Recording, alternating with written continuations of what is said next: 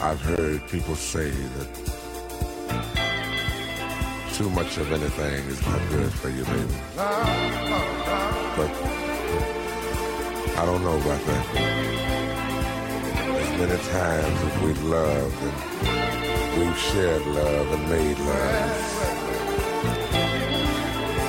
it doesn't seem to me like it's enough. It's just not enough you. It's just not enough. Oh, oh baby. My darling, I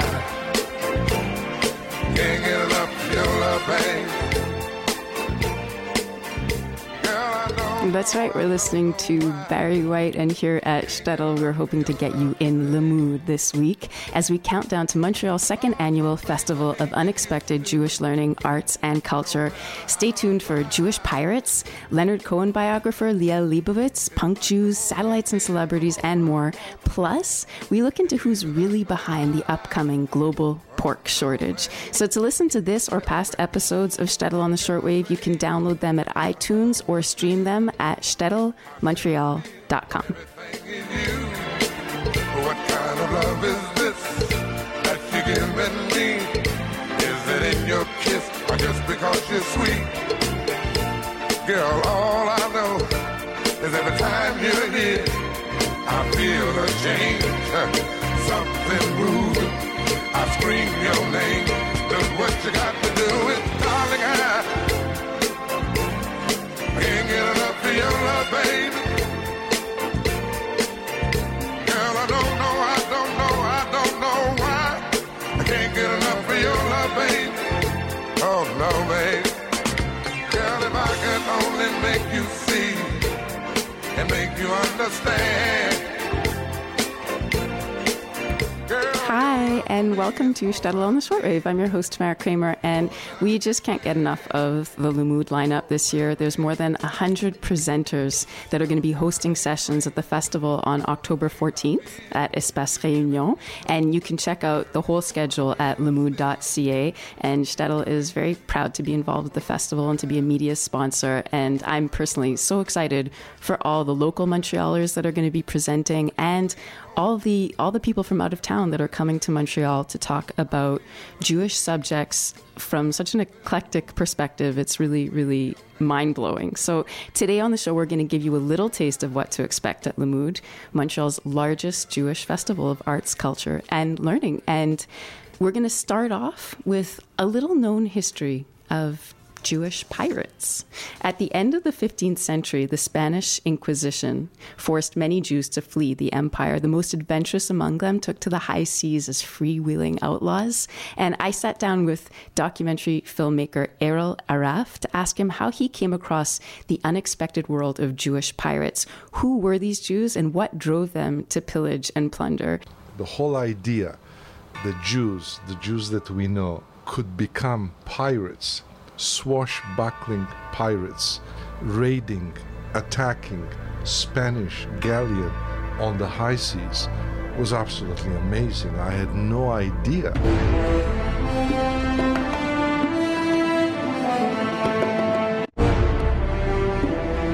As a Sephardic Jew, that, that some of my ancestors were actual uh, pirates, and it, it started with the Spanish expulsion of Jews in 1492.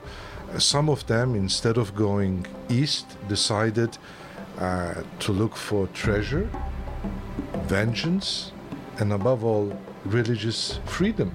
And the only way, as Jews wanted by the Inquisition, they could accomplish this was becoming pirates in the New World.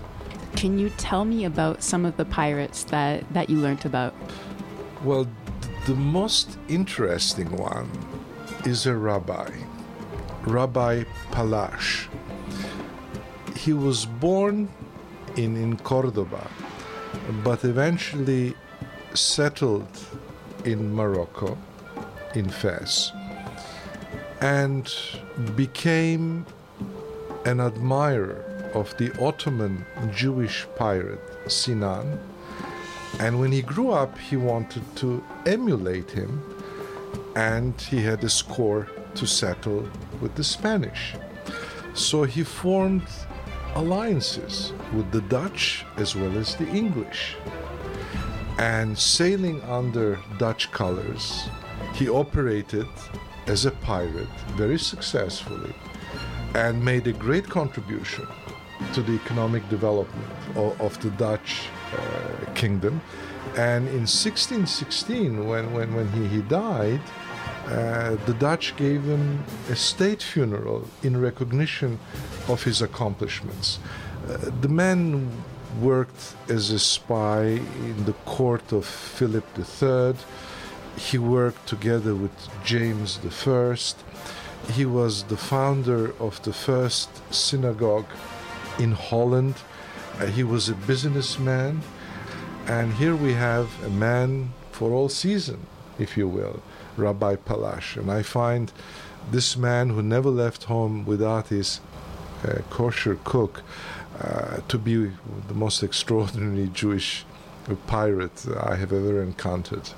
Okay, when you say pirate, what exactly does that mean? You know, some people think of pirates of the Caribbean, or we have these stereotypical ideas of what a pirate is. What were these Jewish pirates doing? What was their lifestyle like? Their lifestyle was one of looking for fame, fortune, uh, freedom, and above all, religious freedom, so that they could practice their faith without the interference of the Inquisition. So in the New World, they looked for safe havens.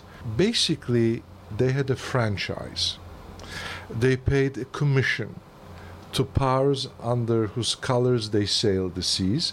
In other words, they were given the freedom to attack, uh, to rob Spanish galleon, and um, take possession of the gold, the precious stones, jewels, silver that the ships were carrying. And it was also an act of vengeance for what happened to their families back in Spain as a result of the expulsion, the Inquisition, the auto da fe.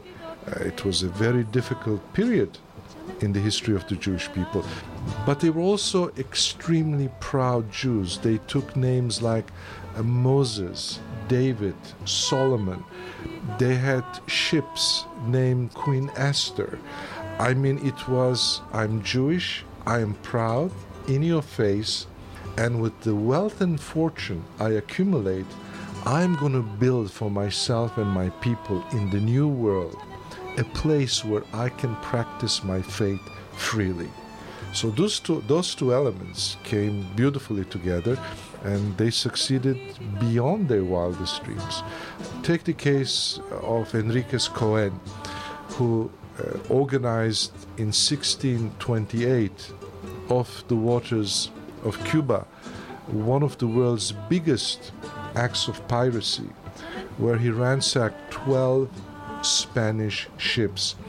And in today's dollars, the, the, the, the, what he was able to confiscate was in excess of one billion dollars, which is a huge. In today's dollars? Yes. Of course, a commission was paid to the Dutch under whose colors he sailed. Do you feel like this is a part of Jewish history that is something to be proud of? Well, under the circumstances, yes. Many of Jews who were expelled from Spain, by the time they reached the ghettos of Venice or the Ottoman Empire, as was the case with my ancestors, they went through an ordeal that is very difficult to imagine. The expulsion was bad enough, but to spend years on the high seas, to be attacked and robbed and enslaved by other pirates till they could find a port that would give them refuge. It was a colossal ordeal. They lost everything in Spain for the crime of being Jewish and for the crime of refusing to convert. So, any operation that would economically damage Spain was an act of resistance.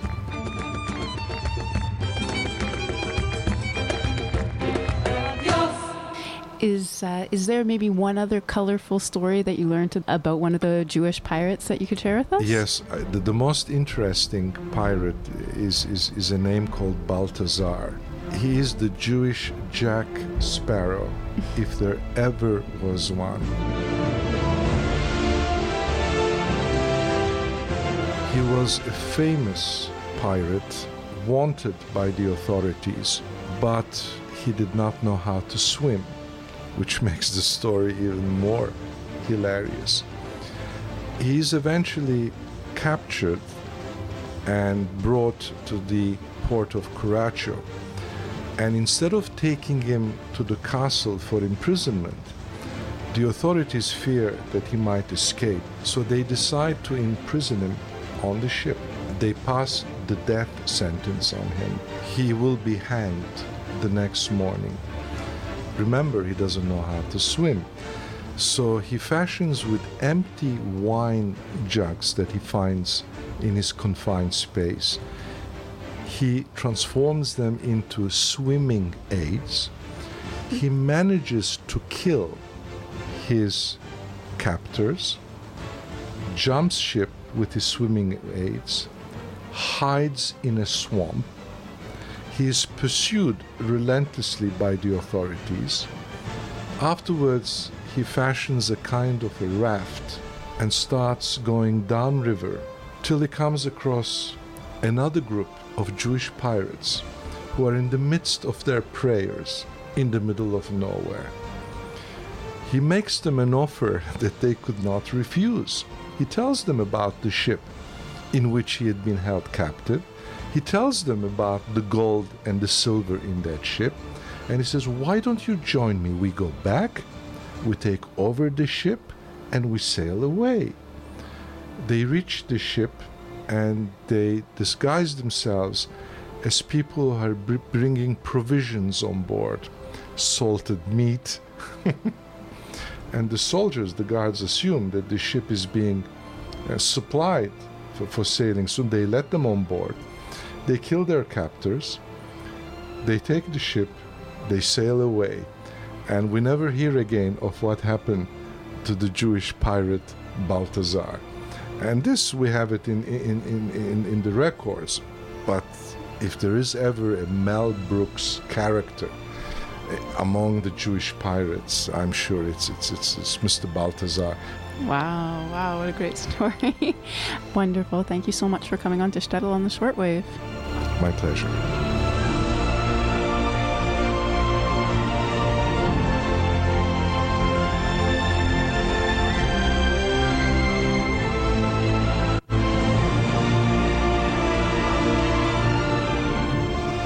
So you can hear more from Errol Araf at 7.15 on October 14th at his Le Mood session, Blazing Sails, Jewish Pirates of the Caribbean. And our next guest is Liel Leibovitz, author of A Broken Hallelujah, The Life of Leonard Cohen.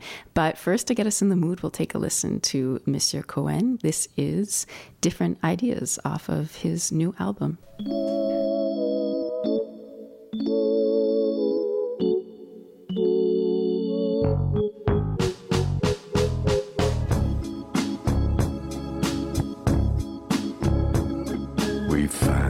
Ourselves on different sides of a line nobody drew. Though it only be one in the higher eye, down here where we live, it is two.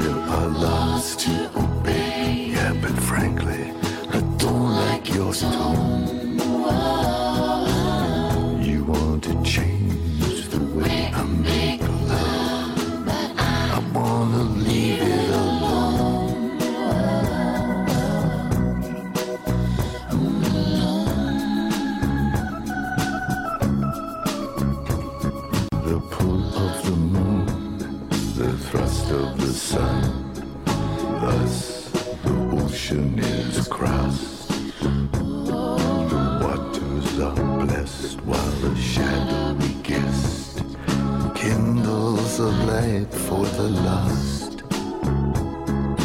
Both of us say we are lost to obey. But frankly, I don't like your tone.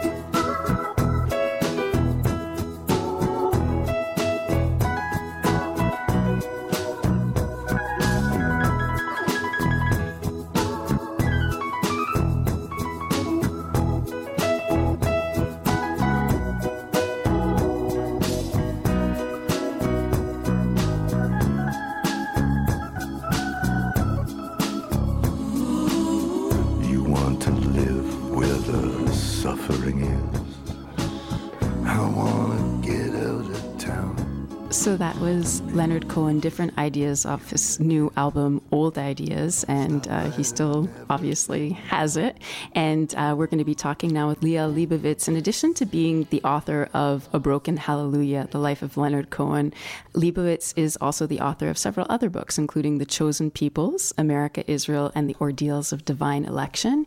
He's a senior writer for Tablet Magazine and a frequent contributor to The Atlantic and to The New Republic. And he's joining us live on the phone from the Big Apple. Uh, Liel, welcome to Shtetl on the Shortwave. Hello, hello. Hi, how are you doing? Uh, very well. I mean, a- any conversation that you know follows a Leonard Cohen song is just already you know already blessed. I think this is going to be happening to you a lot considering the book you've just written. Yeah, you know, it's something very weird about writing a biography. You, you, sort of spend two or three years living another man's life. I was just fortunate enough that, in, in my case, that that man was Leonard Cohen. So let me ask you a question. Having having spent all this time uh, researching material about his life, what did you learn about him that you didn't know before? I would say that the one major thing that, that really surprised me is the the extent. Uh, this this may sound ridiculous, but the extent to which he was always uh, incredibly sure of, of what his life's project was. When I, when I started researching this book, I thought that um, I, I thought that I would discover Cohen was a little bit like Bob Dylan. In other words, someone who clearly had uh, aspirations that were uh, theological, that were religious, that saw his role as singer, songwriter, prophet, uh, minstrel, entertainer, and and kind of you know stumbled onto this onto this uh, mode of of speaking, uh, you know, almost speaking in tongues. Um, what really stunned me, and I was very privileged to have access to his archives, is that from a very early age, uh, he understood exactly his mission. The, the, the key point to me, perhaps in his life, to, to the to the extent that it is you know fair or or or you know not ridiculous to speak of any one life having sort of like a pivotal moment, but certainly the pivotal moment of my book is a speech that he gives in 1963 in the uh, in the Jewish Library in Montreal. At this point, he's you know he's he's barely 30 years old, uh, and he he walks in. He has uh, two successful uh, books of of poetry behind him. He has a novel, um, and he gives this stunning speech in which he says uh, to a, a packed audience, uh, "You people have betrayed." Everything that Judaism is about. You have taken uh, a vibrant religion and you've turned it into into this priestly occupation. And he has this amazing definition that just cracked me up, although I, I imagine it was far less amusing if you're sitting in, in the audience. He said, let me tell you what, you know, what religion is like. So, so the priest is the guy who goes to the old lady after her canary has, has flown out of the cage and convinces her that, that the bird will one day be back. And that form of that particular form of optimism is what we call religion. Uh-huh. And, and and Cohen said, you know, that's fake. You know, that's phony. That leads you to the sort of life in which all you care about is putting, you know, putting putting names on on on buildings. Uh, and and what I want to do is I want to continue the tradition uh, of the prophets uh, I want to, to continue the tradition of those uh, men and women who, who understood that sort of the divine calling uh, it doesn't live in a synagogue or, or you know in a community. It, it, it lives in the wild, and you need to pay very close attention uh, to it, and, and you need to follow it wherever it goes because it's ever changing.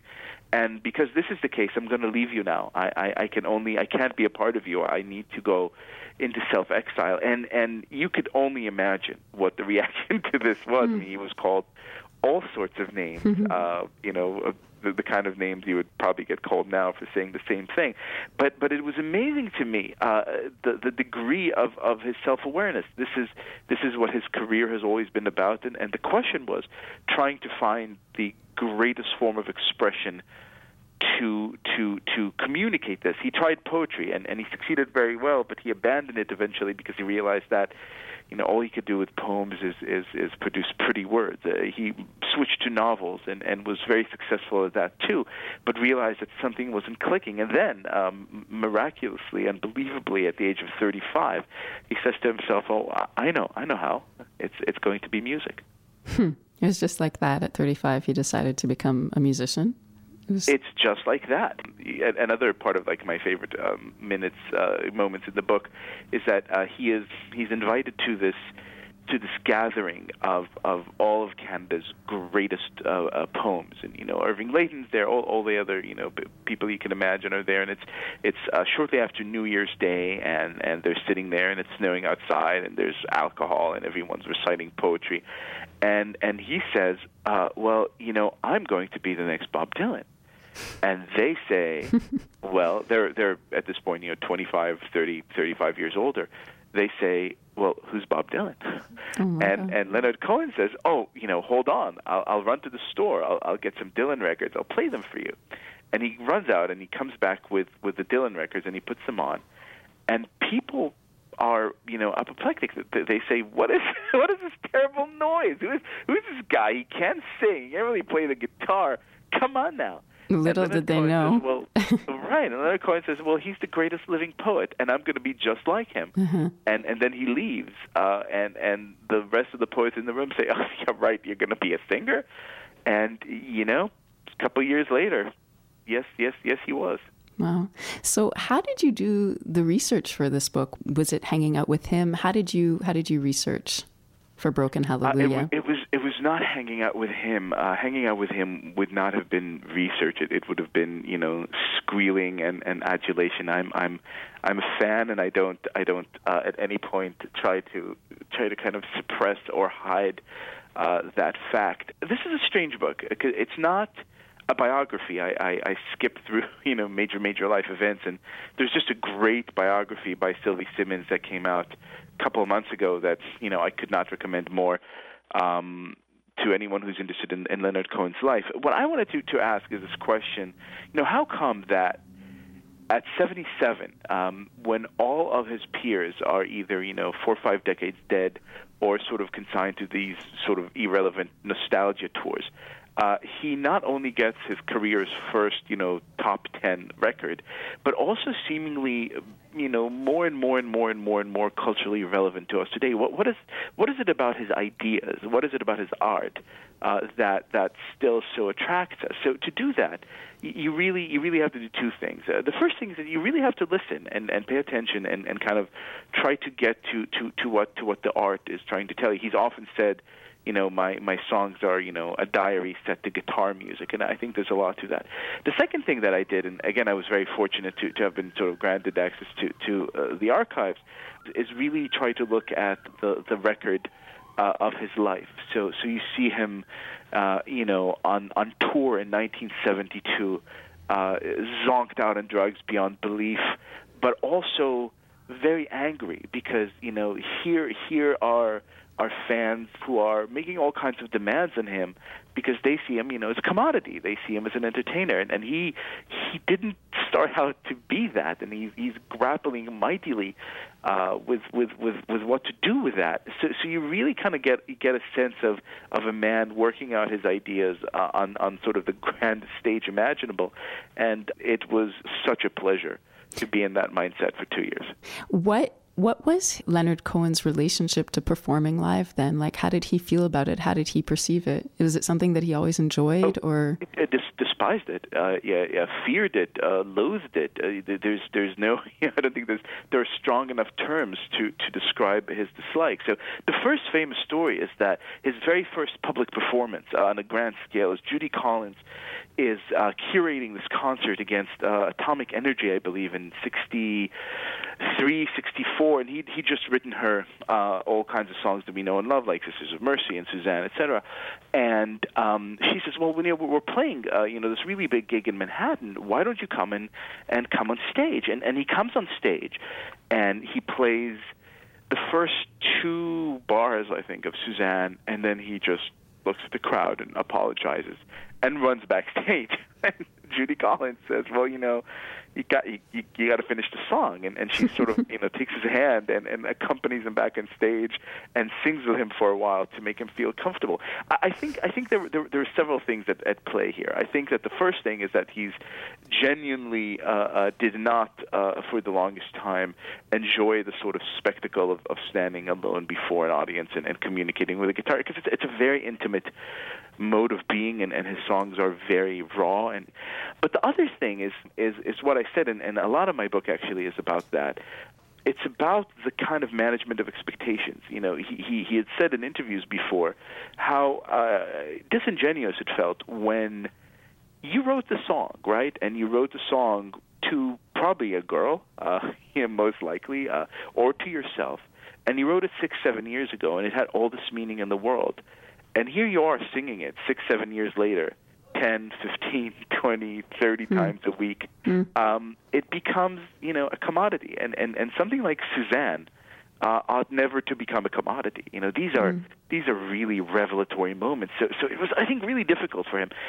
I would say that you know, having followed him uh, obsessively, obviously throughout the course of my life, at every given concert that I could afford to go to, I think he had really um, really warmed up to it. And I think one of the things that made him warm up to it, uh, well, that is true from the very beginning, but specifically true now, is the fact that he has this this family-like band around him that really makes uh, makes the experience that much more intimate and that much more bearable. Wow. Okay. Well, I'm so looking forward to hearing your session at Le Mood, and thank you, Liel, so much for coming on to Shtetl on the Shortwave. Thank you very much, Amara. It was a pleasure. Okay. Take care. Bye bye. Bye. So that was Liel Leibovitz, the author of Broken Hallelujah, The Life of Leonard Cohen. And this is Lullaby by Leonard Cohen.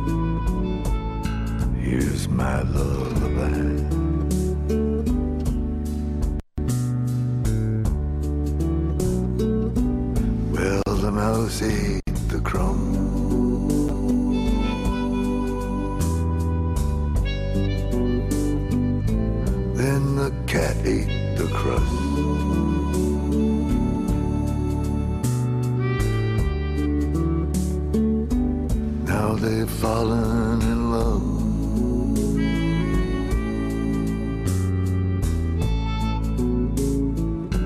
And they're talking in tongues.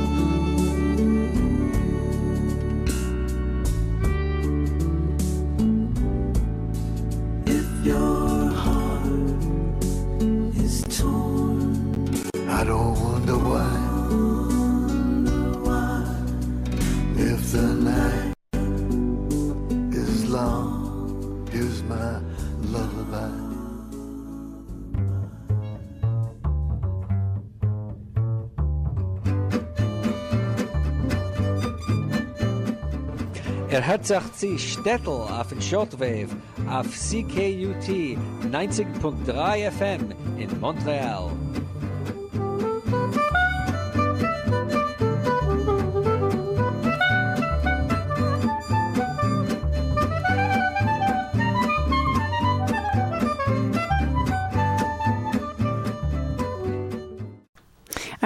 On Shtetl on the shortwave, and uh, now I want to introduce you to another Le Mood presenter, Benjamin Davies of the Harvard Humanitarian Initiative. Uh, at the festival on October 14th, Davies is going to be discussing his involvement in the Satellite Sentinel program, and it's a project that is using satellites to prevent genocide. And we have a clip of how of how he got started into this. So take a listen. One day, George Clooney said to John Prendergast, Celebrities get photographed by paparazzis all the time, but I'm sitting here in Sudan, and for some reason, we don't know anything about what's going on over the border. There's got to be a way to get war criminals to have as much exposure as I get. And they thought about this, and they talked to uh, my director, and they talked to a satellite company called DigitalGlobe, and they pulled together the Satellite Sentinel project. And what that did was it put Harvard Humanitarian Initiative in a position to run operations for three satellites that circled the globe, and were able to monitor hotspots um, on what would be the border between Sudan and the newest country in the world, South Sudan to detect, deter, uh, and document threats to vulnerable populations and try and deter uh, the resumption of full scale war in the region. How effective is this awareness of atrocities in actually stopping the reality on the ground? Unfortunately, right now, we don't have enough people on the ground. Sudan is a non permissive environment, and what that means is um, reporters, uh, UN peacekeepers, uh, the kinds of people who could give us good information about what's happening on the ground aren't actually allowed in southern Sudan. So the best information we have is actually taken from 300 miles uh, above the Earth's surface, and that's with satellites. Now, we know we've done a fantastic job of getting information out. Um, while we were on the project, we had 8,000 favorable media hits. Uh, our products were put in front of uh, the Senate Foreign Relations Committee, the UN Security Council, the House of Lords, 60 members of Congress, and the President of the United States. So when it comes to getting the reports and the images out there, we know we've done a great job. But does that build political will to stop what's going on in the region? Um, it's hard to tell. It's a little too soon. Certainly, there hasn't been an immediate intervention into violence against civilians. So I wanted to ask if there were any national autonomy issues that come into play with these satellites. Like, isn't it a little bit like spying? Sure, sure. This comes up all the time. Now, I can say definitively this is not spying. This is not espionage, and and it's uh, it, it sounds a little funny, but the reason why is pretty clear. When Sputnik went up and uh, we were in the middle of the Cold War, we needed treaties uh, and regulations about what we do with objects in space. And the rule became that space is uh, is basically open territory to everyone as long as it's uh, over 300 miles up, or another way to look at it is after um, you run out of oxygen. If there's no oxygen in the atmosphere, then you can have a satellite up there and you can take a picture of whatever you like. And that's all we really do. On the Harvard Humanitarian Initiative website, there's a whole page of, of press clippings, and one, one of the clippings was talking about um, the need for ethics in crisis mapping. Can you address that a little bit? Oh yeah, sure. So it's it's really kind of fascinating what is happening with technology. Um, first of all, I have to give credit to uh, the young people I work with, who are students from all over New England and sometimes much further, um, and and they've really adapted quite quickly to technologies that even you know uh, people who are five, ten years older have a harder time getting used to, and what I've learned is um, even though young people are very good at adapting to new technologies and, and using them for fantastic purposes, um, sometimes they don't have the experience um, that you know, our staff and our faculty do in terms of what are the real implications on the ground when you take a fantastic technology like a satellite, point it at a war zone, and then uh, publish a report showing irrefutable evidence of what's going on. And when we talk about standards and ethics, the thing we're talking about is um, it gives you an exponential power to have an impact on what's happening on the ground in near real time. You know, when we get these images, it can sometimes be three hours from when they were taken, and that means that the the troops or the population or the tanks or the helicopters that we're showing are are actually potentially still exactly where they were, and that's that's military grade intelligence. And so when you're looking at an armed conflict, that means there's another side that suddenly has the ability to see just as fast as you publish exactly where their targets might be. And so we have to really be careful when when we think, you know, oh well, we'll just take the you know Wikipedia model and and put it all out there, and everyone can have their say. But the thing is, we have access to technologies that other people don't, and those kinds of technologies have the potential to do more harm than good. Could you give a concrete example of what you're talking about? Sure. Um, imagine that you have a, uh, a satellite image of a wall of armor, if you will, a, a ton of tanks and, and mechanized vehicles moving at a city. And you know that within two days, those vehicles will overrun that city. It's actually the stated intent of the general. He said it on the news. Now, if you issue an early warning to that city and you say, you know, you're going to be under attack in 24 hours, um, they might all evacuate that city. All the civilians might evacuate.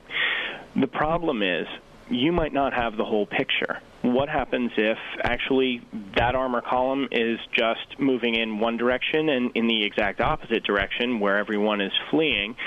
There's there's a much larger minefield you don't necessarily know you're not on the ground so when you go out on a limb and you say oh I'm in the business of early warning and saving lives we're still sitting here in Cambridge Massachusetts we're not over there and you really can't anticipate all the potential outcomes. So, what do you see as the ideal future of the Satellite Sentinel project? How do you see it progressing now?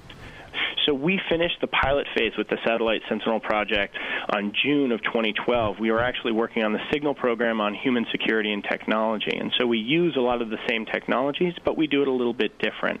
And so we took all the successes we had with Satellite Sentinel, and now what we're doing is we're fusing it with more on the ground data. We're putting it together with those kinds of standards and ethics concerns, and we're looking for more places where we can apply these types of technologies, whether they be uh, in Africa, in Europe, where we know that we can make a substantial difference in the lives of people who are under great threat of violence. Has there ever been talk of this being sort of imperialism or, or American colonialism or anything like that? Of course there has. Bloggers will say everything. Some people say it's the best thing that's ever happened. Other people say that it's, you know, an extension of of some sort of colonialism. There are a lot of conspiracy theories, but if you go on the website or you read any of our reports, it's pretty clear what we're doing. And what we're doing is we're looking at a vulnerable population of civilians uh, in between two armed actors, and we're trying to give them the best information we possibly can in near real time that makes them safer. Okay. And just for the record, how hot is George Clooney? like up close and personal? Uh, I, I couldn't say. you couldn't? no, I can't. Hi. All right. Uh, yeah. Thank you so much. This sounds so fascinating. It must be amazing having like having all the different. I guess it's science students and also. No, you know what? History. It's language arts. We've got uh, one of our best analysts is a sophomore at Tufts, and uh, he his major is drama. It's really a crazy amalgam of fantastic young people who bring all different passions, and you know they have this this real goal of tikkun olam, and uh, you know all different races, creeds, and colors, but uh, everyone wants to have a, a substantial impact on a place where a lot of the world has given up. So that was Benjamin Davies of uh, Satellites and Celebrities, and his session is going to be happening at 3 p.m. on October 14th. And you're listening to Shtetl on the shortwave, and we're going to be back with more uh, about Le Mood, more of the sessions that are coming up, and about the pork apocalypse. We're just going to take a listen to a little bit of uh, Sudanese hip hop, and then we're going to be back with uh, Evan Kleinman of the Punk Jews.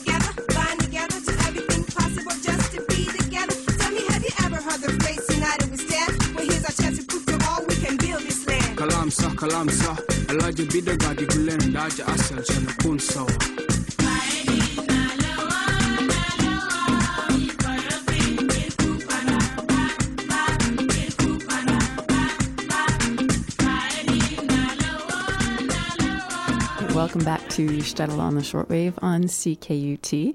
And now we've got Punk Jews, which is a documentary film that follows an underground Jewish community expressing their identity in unconventional ways that challenge stereotypes. And earlier this year, I spoke to Evan Kleinman, one of the filmmakers behind Punk Jews, and here's his explanation of what the movement is all about.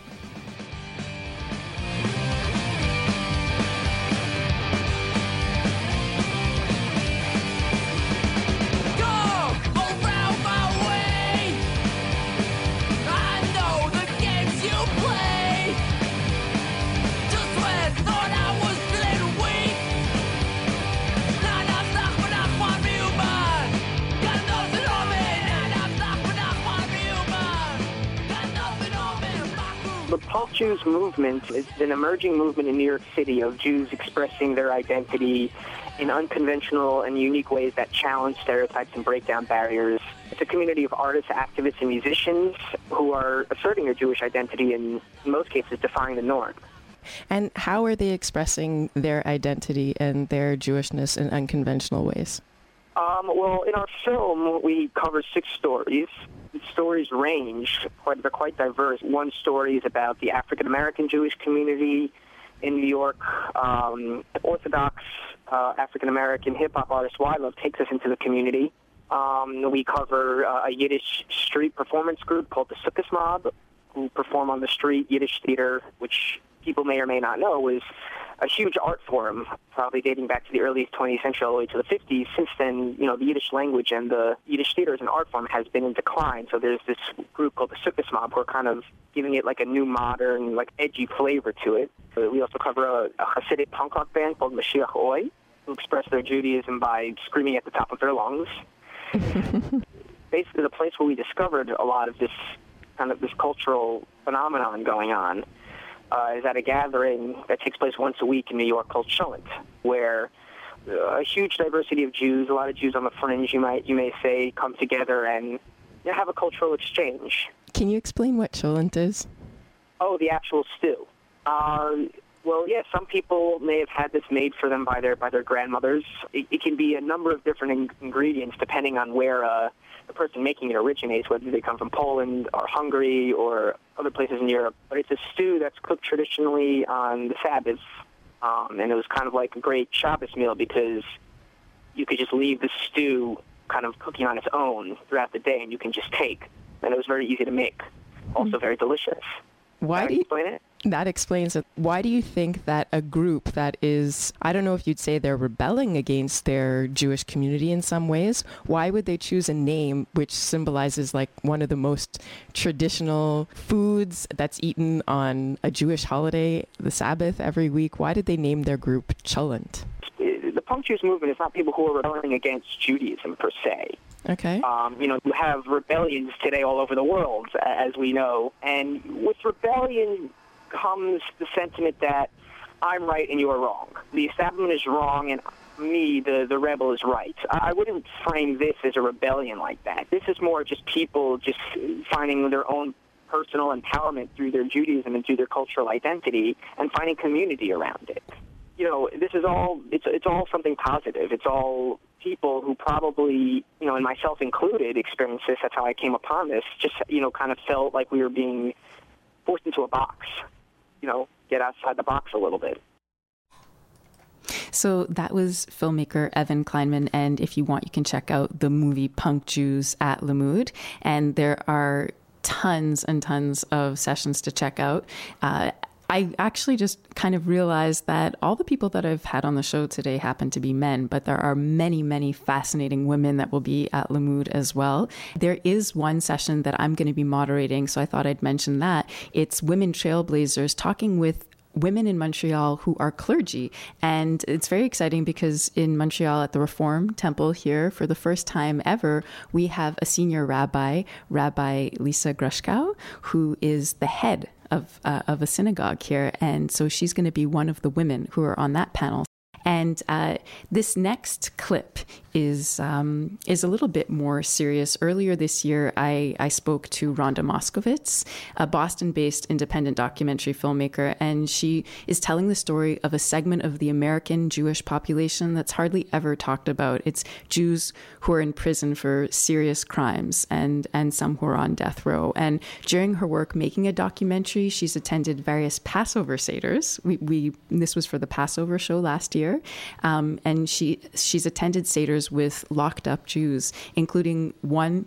Uh, a service at Sing Sing Correctional Facility, a maximum security prison in New York. And she told me she was shocked by the humanity she saw in the prisons there, but has had a hard time getting others to listen.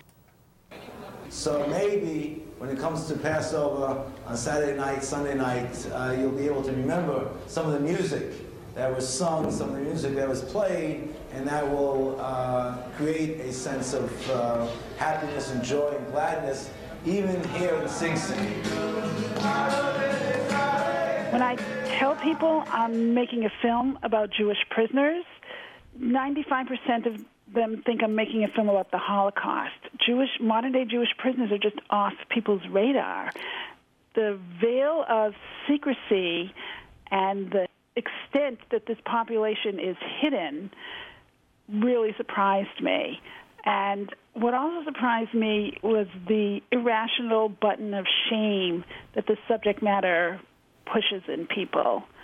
And people who are normally social justice minded and liberal, they have uh, an emotional re- negative reaction just the idea that I'm making a film about Jewish prisoners. Not everybody is like this, but there are quite a few. And, and actually, I had one rabbi, he was a retired rabbi from Westchester County in New York, who actually was yelling at me that that I was making a film and that I had more. I was trying to find funding, and he yelled at me that I would have more better luck funding a film on Jews with leprosy, and only anti-Semites would fund my film. This was shocking, but he hmm. maybe expressed something that people feel. So that was Rhonda Moskowitz talking about the making of her documentary about Jews on death row. And uh, she'll be at Le Mood sharing some of her footage. And during her session, Rhonda will also Skype with a rabbi who witnessed the execution of one of the film's subjects.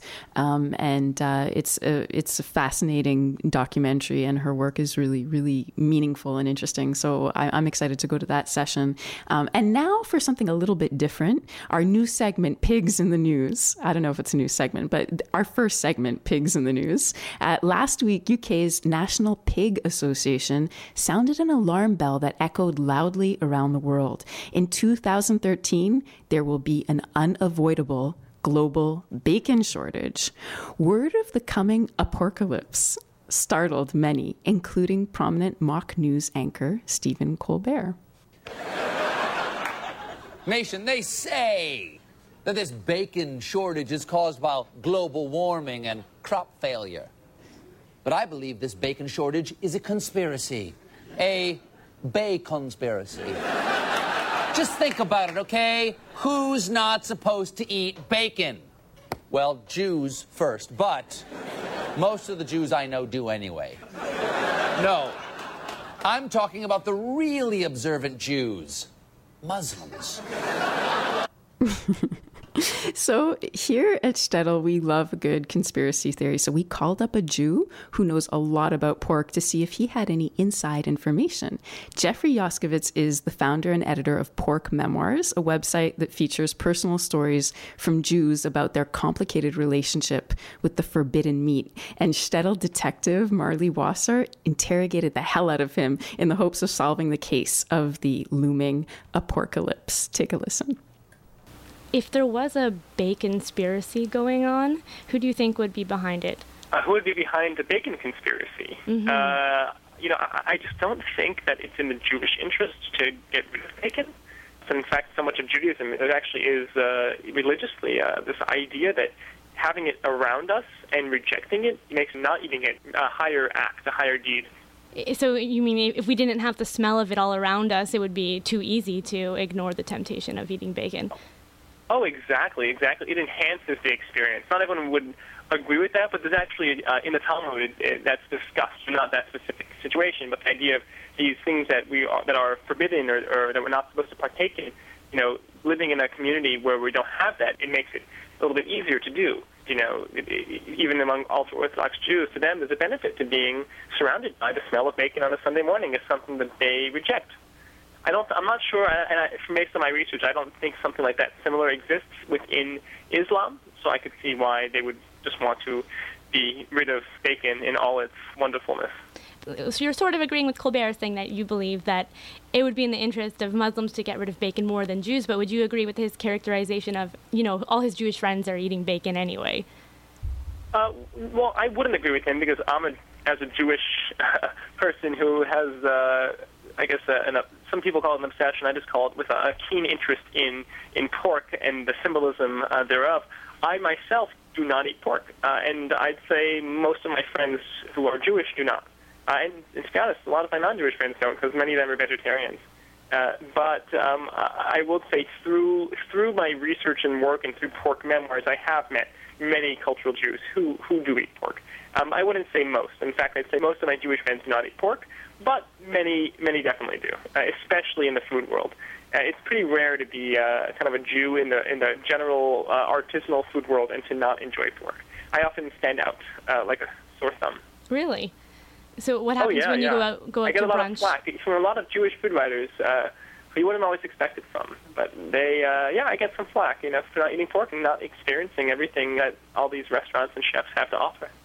Is it difficult for you when you go out for brunch? Do you get teased? Uh, brunch, not so much. Kind of more fancy dinners, or especially kind of a more, you know, I, I go to these events sometimes and work with different chefs and, you know, actually work in some of their kitchens. And sometimes I turn away, uh, you know, special dishes that have been slaved over for three, four days. I've watched the process. Sometimes I've even been a part of the process. And then I get some flack. I'm starting to feel a little bit suspicious that maybe you might be behind this bacon conspiracy. um, uh, you know, I if I could pull that together, I wouldn't though. You know, because so much of of so much of what I do and my interest is in is in how people interact with pigs, with pork. Uh, I'm so fascinated by how we all respond to it differently. Uh, this taboo, this symbol, you know. For me, I mean, what would I have to do? I mean, I afterwards, if there's no pork, no pigs, I mean, I'd just be less interested in food and, and what people eat. I mean, I, I'm as interested in what people don't eat as much as what they do. So to take away take away pigs and pork, you know, then all these Jews who define their identity by not eating pork, what do they have? Because if pork's not much of an issue, you know, are they going to turn to shrimp? And will shrimp be the new defining characteristic of what it means to be Jewish or what it means to be Muslim? For Muslims, certainly not. Do you think shrimp memoirs would have the same kind of ring to it? No, it just doesn't have the same ring, and I just don't think it has doesn't have the same symbolism. It doesn't have the same history. You know, uh, the temple when it was destroyed by the Greeks, uh, you know, 2,000 years ago or, or more, they weren't putting shrimp or lobster on the altar, you know, to, to you know desecrate it and to humiliate the Jews. They were putting pork. They weren't forcing Jews, you know, to eat shrimp in the street. They were ma- making them eat pork. So, you know, we have that legacy of, of this pork taboo uh, in our mind, in our subconscious, that you just can't transpose onto something else. We'd have to wait the apocalypse out. Wow. That's pretty fascinating. And of course, you know, Shtetl on the shortwave, that's where everybody goes for their hard hitting investigative journalism. So thanks to Marley Wasser for interrogating pork memoirs curator Jeffrey Yoskowitz. And uh, is going to be giving a DIY Jewish pickling workshop at Le Mood. So you can check him out and walk away with your very own jar of soon to be sour pickles and green beans. And that really takes us to the end of Shtetl on the shortwave. Thank you so much for tuning in. Uh, to check out some great articles, in particular, one about Burning Man with um, a photo essay by photographer, secret artist. Uh, go to shtetl.montreal.com and check out the magazine. And we'll be back in two weeks. And I thought we'd go out with a little bit of Regina Spektor because uh, she's coming to Montreal next week. And uh, it would be awesome if she could come on to Shtetl. But if she can't, at least we have her music. All right. See you October 14th at the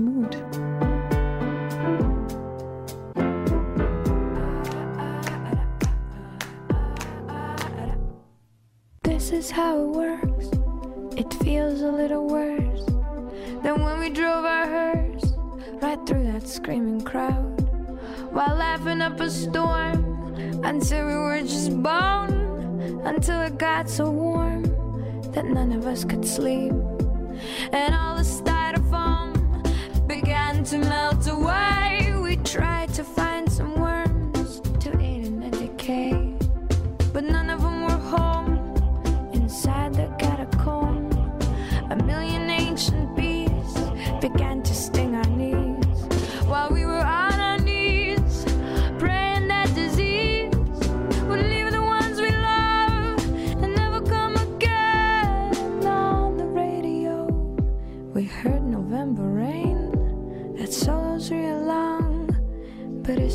song. We listened to it twice, cause the DJ was asleep. Bum, ba, bum, ba, bum. This is how it works. You're young until you're not. You love until